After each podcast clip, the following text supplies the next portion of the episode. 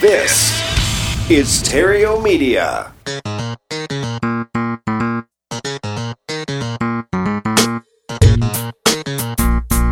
Success in real estate has nothing to do with shiny objects. It has everything to do with mastering the basics. The three pillars of real estate investing attract, convert, exit.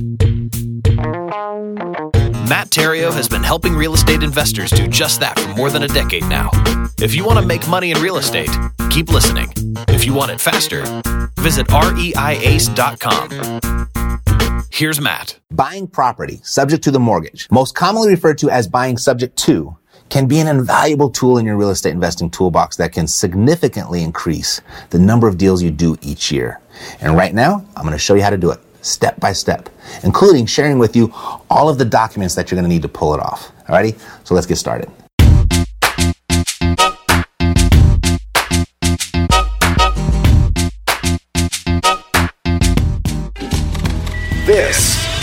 Is Theriault Media. Hi, I'm Matt Theriault, CEO of Epic Real Estate. And if you're wondering how to buy real estate subject to the mortgage, then you're in the right place. I'm going to show you. Like I've shown thousands of my clients to do just that. And I'm going to walk you through it step by step. Then after, if you want some more help, I'll show you how to get that too. Okay, simply put, buying a property subject to the mortgage means this. You are buying a property from a seller that has a mortgage on the property. But for any number of reasons, they need to sell and sell fast. And for any number of other reasons, maybe they can't sell the property any other way. So you come in to buy the property, you'll go on title as the owner, yet the mortgage stays in place in the seller's name. So you own the property, the seller is still responsible for the debt. Pretty cool, right? Is it that simple?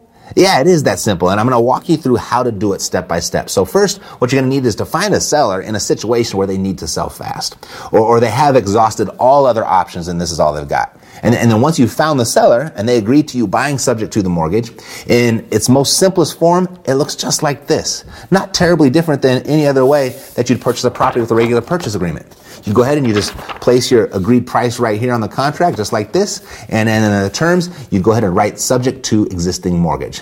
And boom, you're done. That's enough for your closing agent to know what to do from there. Can you do this? Of course you can.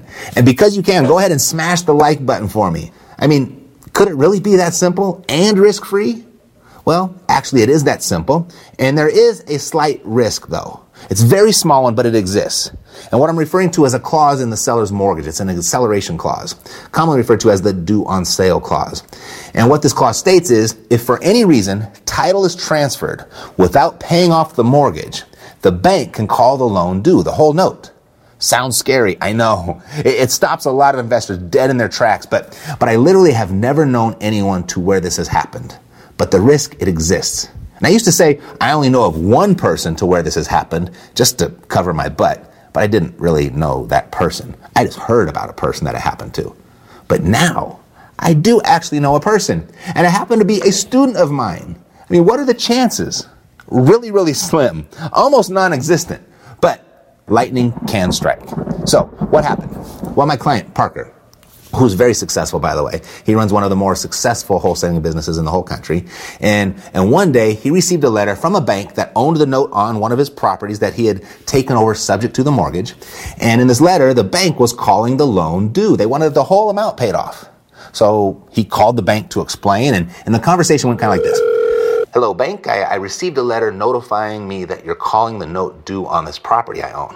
Well, the previous owner couldn't make the payments, so I'm making these payments for them because I can, and I'm going to continue to do so. And then the bank replied with, Oh, okay, no problem. That letter gets triggered automatically, but, but now that we know what's going on, no worries. Please keep making the payments. Thank you. And that was it. That's how it went down for the one person in more than a decade of creatively investing in real estate that I know where they, they heard from the bank in such an instance. So with that said, even this, if even the slightest risk of something like this is just too much for you to handle, there's another way that you'll totally be able to appreciate. So instead of you directly buying the house that I just showed you, that I just showed you how with the purchase agreement, the seller first would then transfer the property into a trust, making you the trustee. And the seller becomes the beneficiary. Now the seller is no longer the owner because the trust now owns the property. You manage the trust as the trustee. The seller is the sole beneficiary to what the trust owns, the house. And, and, what this does for you is it qualifies you for the one exception, the one exemption that does not trigger the due on sale clause. And it states that a transfer of property into a living trust where the borrower remains the sole beneficiary and does not result in a change of rights of occupancy. The bank cannot call the loan due in that instance.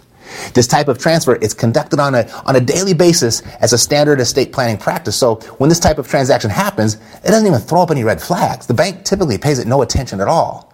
And even if the bank did, they couldn't do anything about it. So now, how do you become the owner of the property? Well, there's a second document that you need. It's an assignment of beneficial interest to where once signed by the seller, you become the sole beneficiary of the trust.